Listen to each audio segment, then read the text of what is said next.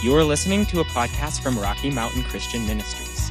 For more information about our church, please visit us at rmcmchurch.org.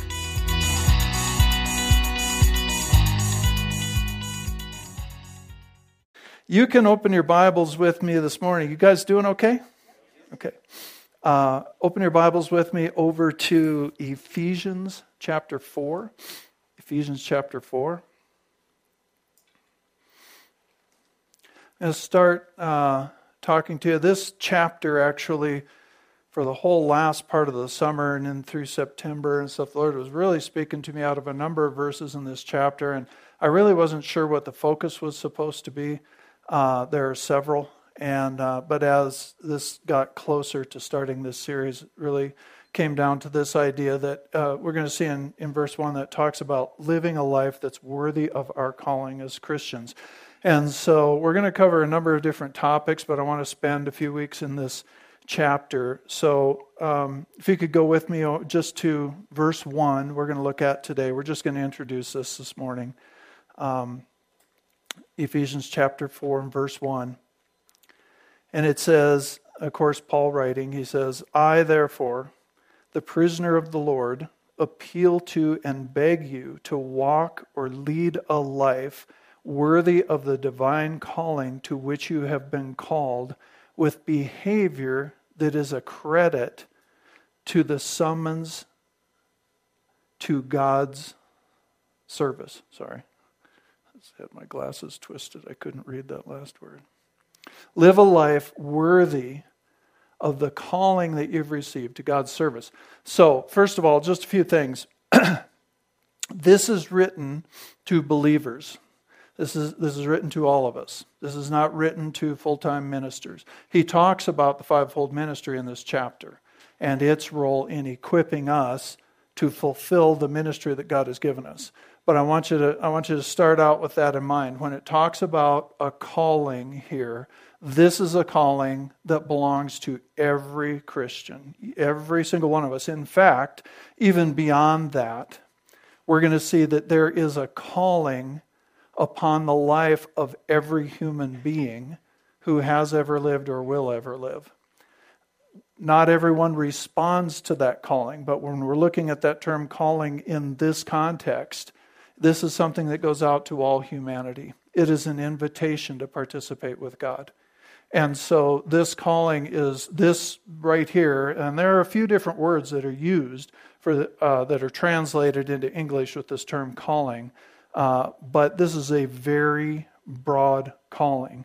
And Paul here is begging believers. So the language is so strong there. He's pleading with them, he's begging them to live a life that's worthy of this calling. So every person ever born has been called by God to fulfill a divine purpose. God has a plan and a purpose for every single person every person. And that should motivate us to help people get connected with the Lord, to make Jesus Lord of their life, because the only way that you are going to fulfill God's design and purpose for your life is to know Jesus Christ, to come into that relationship with Him. To receive the Holy Spirit into your life and begin to walk with Jesus. That's how we end up fulfilling the call that He has for us. Um,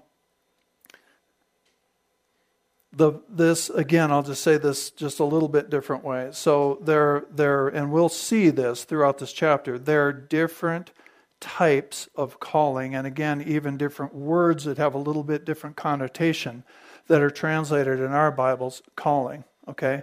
But this is not what he's talking about right here in verse 1 it's not a call to full-time ministry okay? Not everybody's called to full-time ministry not everybody who is called to full time ministry is called to one of the what we call the fivefold ministry offices that are mentioned further down in this chapter. Callings vary. All right, different. Uh, the call on your life is according to the design that God has for you. He knew you. We'll look at these verses in a minute. He knew you before you were ever born. He designed you, He put certain types of gifts and desires and things in your life. He gave you certain talents, certain abilities that other people don't have. He planted you in this time and in this generation with those to fulfill a part of His kingdom purpose in this earth. Every one of us. I again, and I know I talk about this a lot, but I think one of the most destructive things that can happen to a person is not to not know that they have eternal purpose, that God has a purpose for their life. And because we are designed for purpose, we are, we are made that way. When we don't know that we have purpose, our life doesn't have some kind of significance and meaning, and there's a purpose for us, we become hopeless. We, we begin to live selfishly. There's just so many things about that. When we don't think about eternity, in the things that we do daily, when we don't understand that the, the things that we do, the attitudes we carry, the opportunities that we take or miss every day, they matter in the kingdom of God. When we don't understand that, we don't live for an eternal purpose, then we tend to live for a self centered purpose.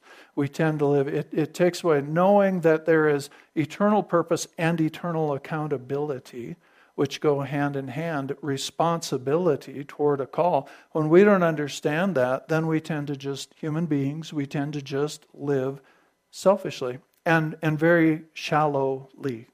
We don't give our lives away. We miss a tremendous amount of satisfaction. We miss a, just a tremendous amount in our lives.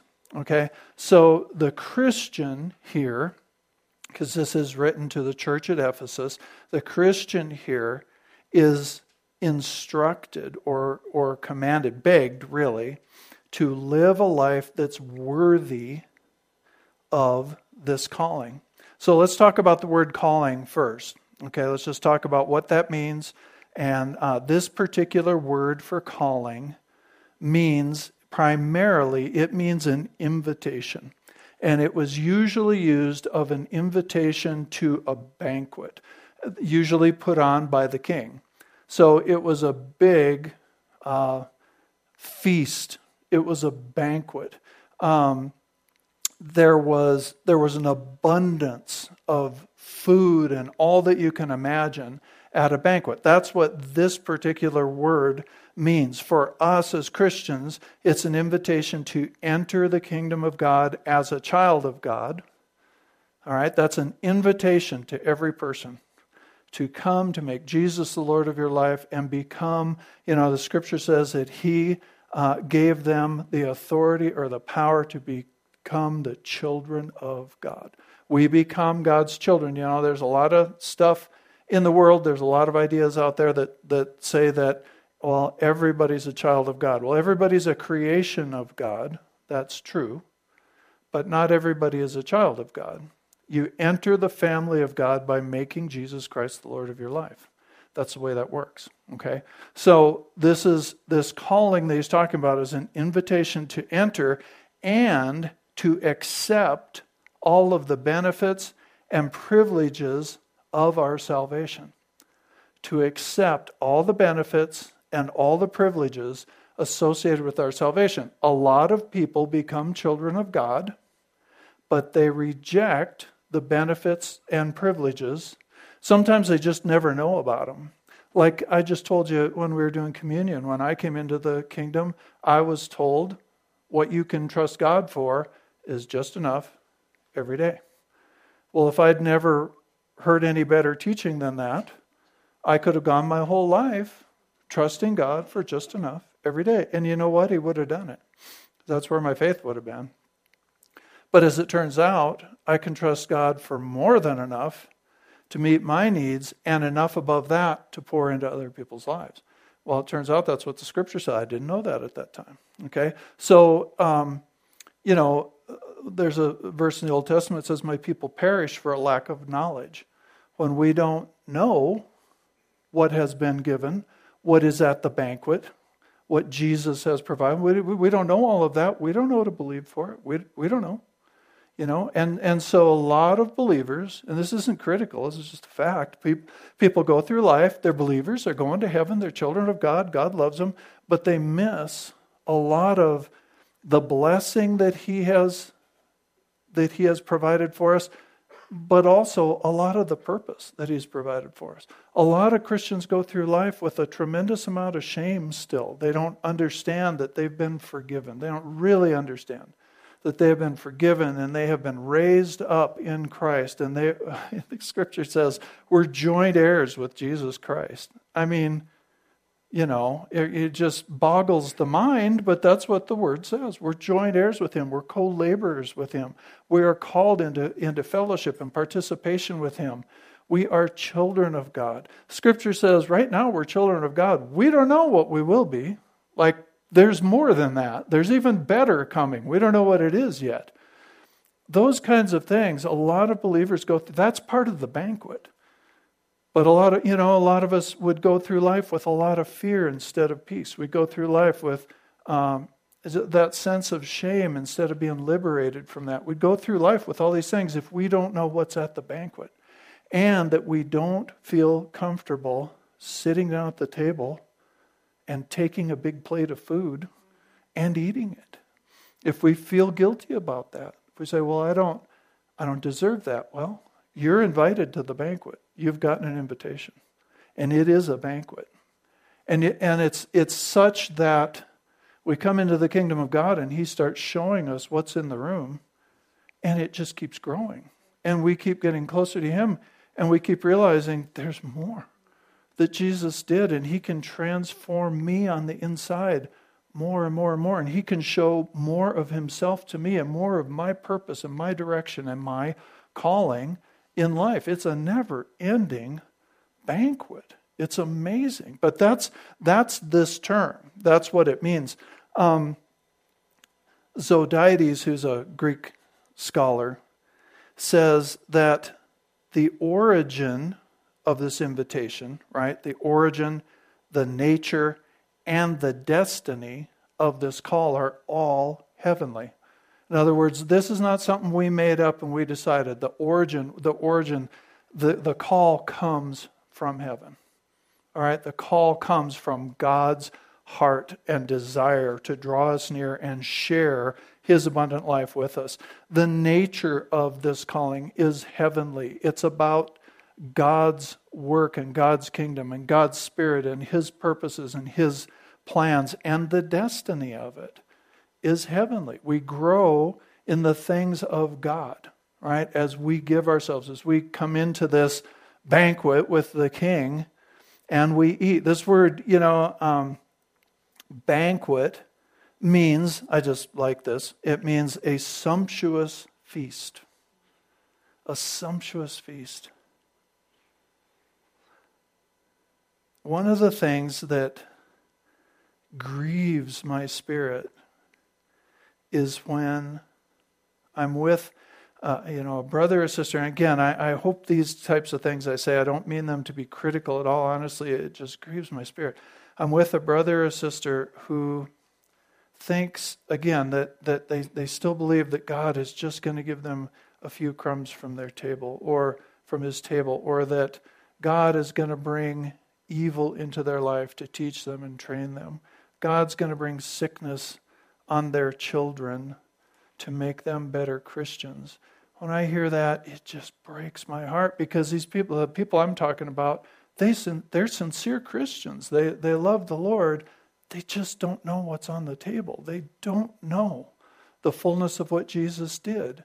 And, and it's because of the system they're in or whatever. They just haven't heard it or seen it and that that kind of there there's a there's a strong current of religion and Christianity that keeps us in that place. And it's and it's marketed as humility. It's marketed as just being humble. Well I don't deserve and you know this and that.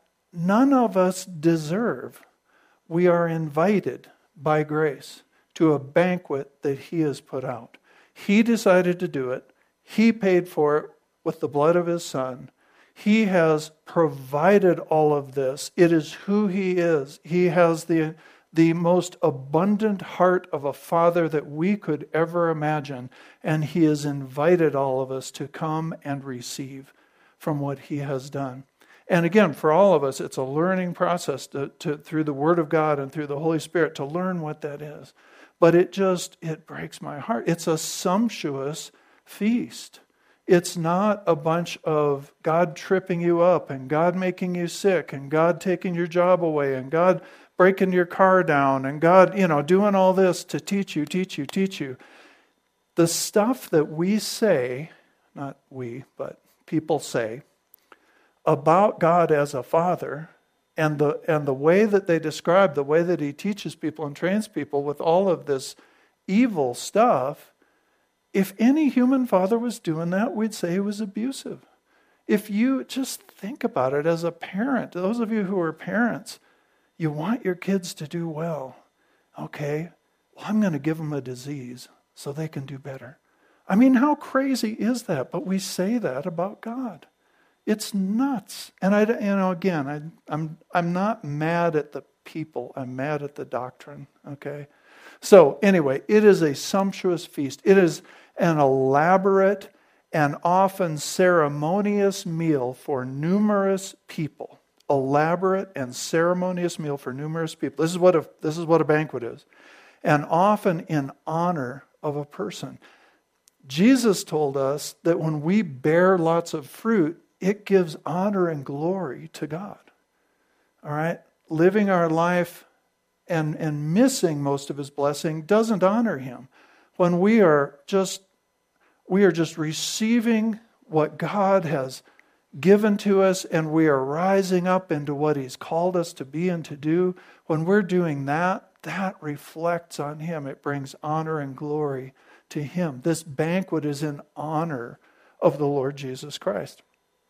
Number two, a banquet is a meal held in recognition of some momentous occasion or achievement. There's no more momentous achievement than what Jesus Christ did at the cross, right? There's no more momentous achievement than that.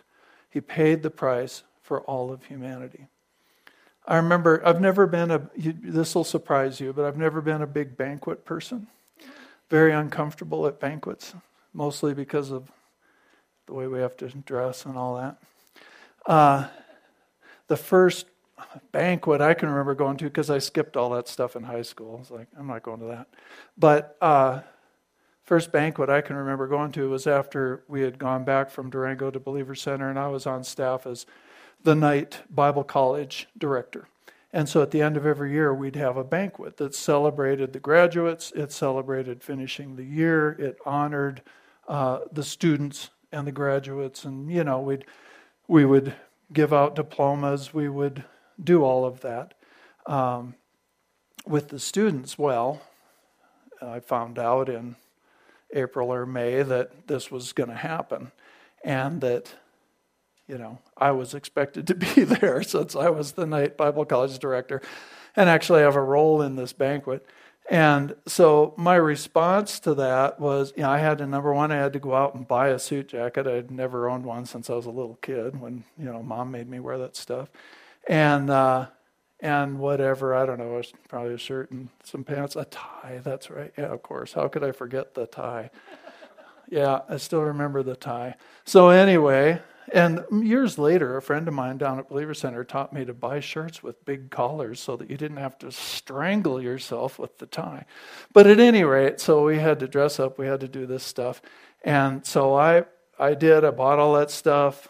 I wore all that, but I also then I then I wore I had some bright red tennis shoes at that time, so I wore those with my suit. So that was that was good. But anyway, so we'd have this banquet, and it was there was great food. We really went out of our way to honor the guests. And that's the amazing thing about this. As I say, this is a banquet we're invited to. It does ultimately give honor to God, but the other side of it is He has set this all out to honor His kids, to lift us up into a different position. And He has set out all of this to bless us, to show His love for us. And when I say all of this, I mean all the blessings that we have in Jesus Christ. Not just going to heaven. There's so much for this life, even in the sense of when we, we live a life worthy of his calling. That honors him, that reflects on him. Okay? But There is so much blessing to that. There is so much fulfillment to that. And if you're in here today or you're out there today and you're thinking, well, I've never discovered what that calling is, don't be discouraged by that. Again, this is a broad thing. We're not talking about full time ministry for most people. For the vast majority of you, that's not what it's going to be. It's discovering one day at a time, usually, what His plan and His purpose and His design is for you, and He will guide you into it. If you all you have to do is number one, say yes, receive that calling, and then begin to pursue Him. And as you start to get uh, you know, some ideas coming up in you that this is what God designed me for. This is what feels like I'm walking in God's glory in me. This is, this is where I'm gifted. As you start to do that, don't pursue fulfilling the calling, just keep pursuing Jesus. And as you do that, he will develop you and change you and grow you. And, and the thing is, with most people, you will be fulfilling that calling and you'll be the last one to acknowledge it. People will be looking and saying, Man, that is a beautiful gift in you. That is an awesome thing in you and and you because it's because it's Christ in you and Christ working in you and it's the way he designed you it doesn't always feel to you like you're doing anything special but it is special and it's so necessary to the kingdom. It's so your part is so necessary to the body and to the work that he has for this generation getting done in this generation. Does that make sense to you? So the other thing about this kind of a meal was when we did that uh, bible college banquet um, and everybody enjoyed the red tennis shoes. I mean, I was being a smart aleck, but I wasn't being rebellious, just so you know. Uh, anyway, um, it wasn't a potluck.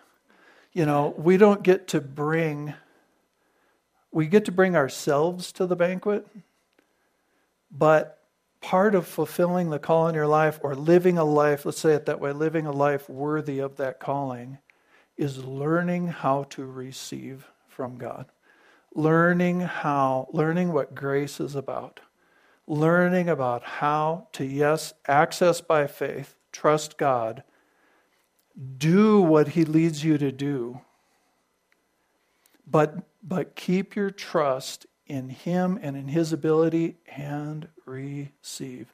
When we have a hard time receiving a gift, that's an evidence that at some level shame is still at work in our life because shame will do that. It'll tell you you're not deserving, you're not worthy. And the answer to that is no, I'm not, but here's this I'm supposed to receive this free gift.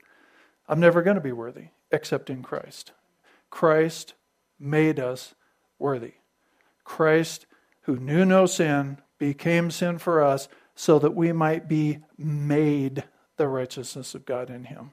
Not so that we could uh, fulfill or on our own merit somehow become the righteousness of God in him, but so that he could make us through his work the righteousness of God in him. Does that make sense? All right. So we're not going to get much farther today.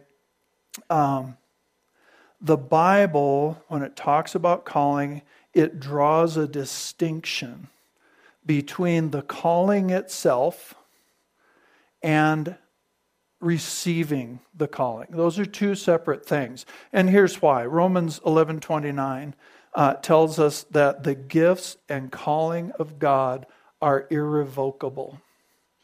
Okay, it's a, I think the King James says they're without repentance. It means God will never change his mind about his design for you and what he has called you to.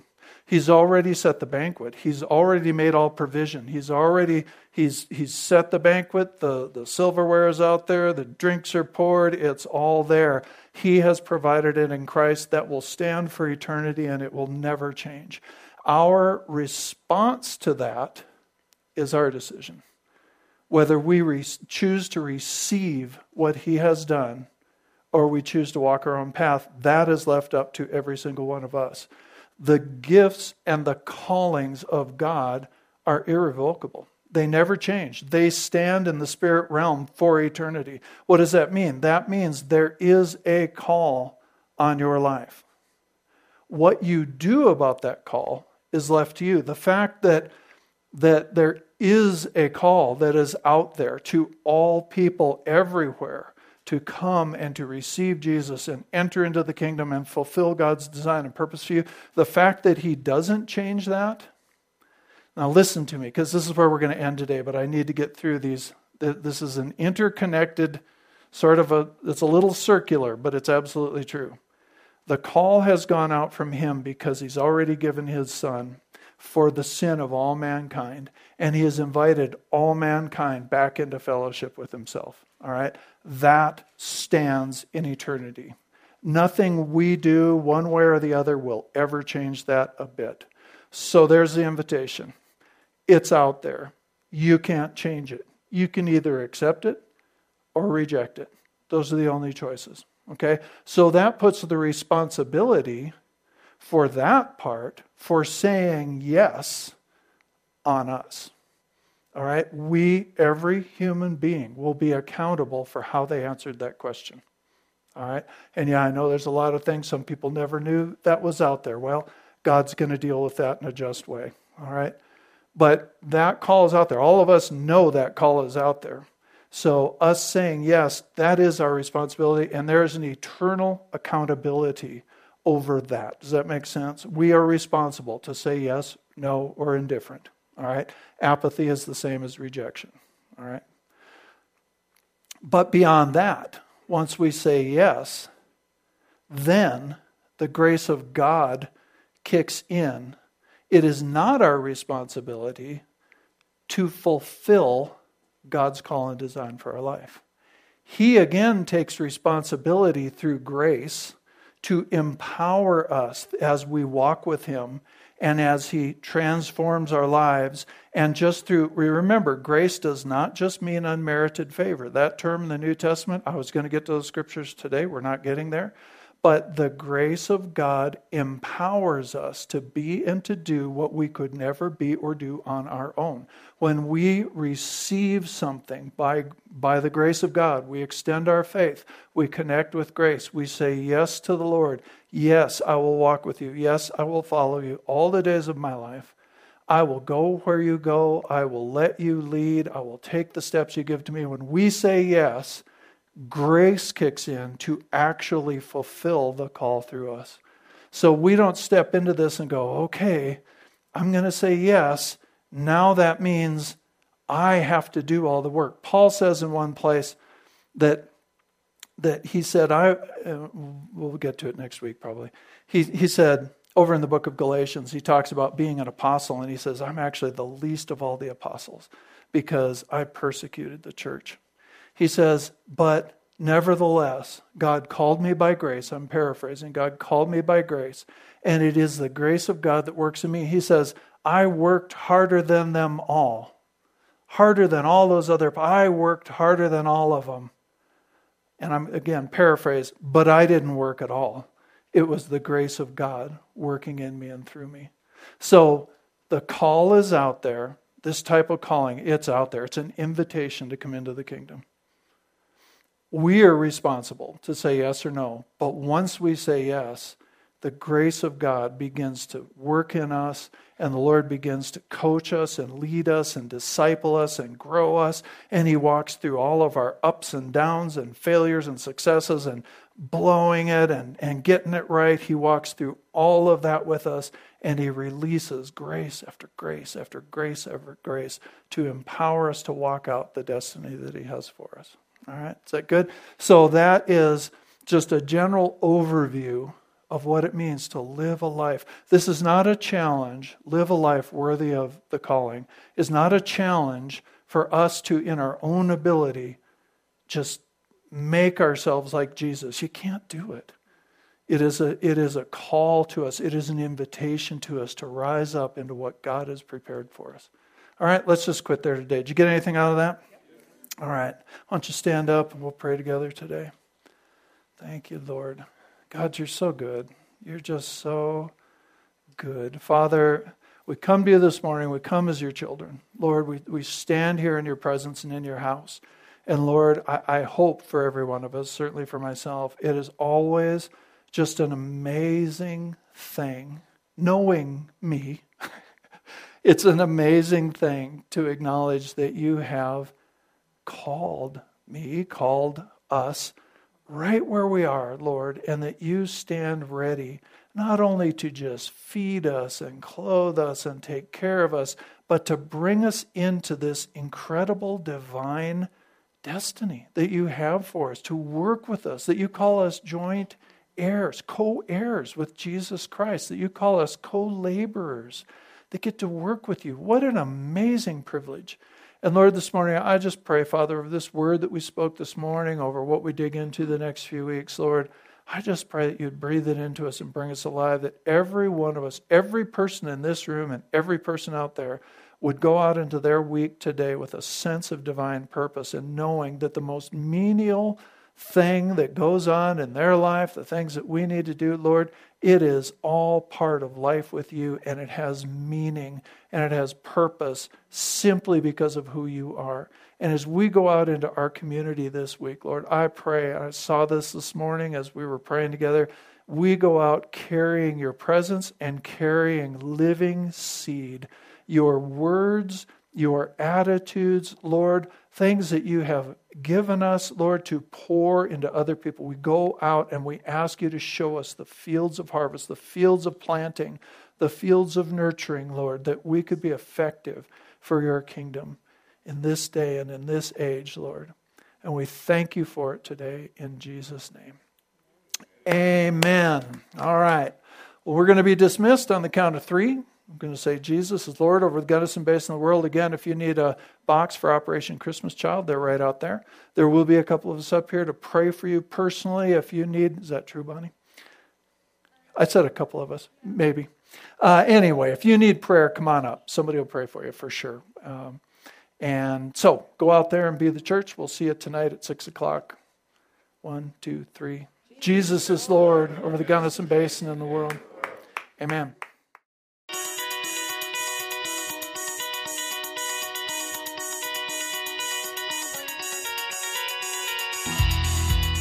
Thank you for listening to this message from Rocky Mountain Christian Ministries in Gunnison, Colorado. We hope you will visit us at rmcmchurch.org like our Facebook page, or subscribe to our messages on YouTube.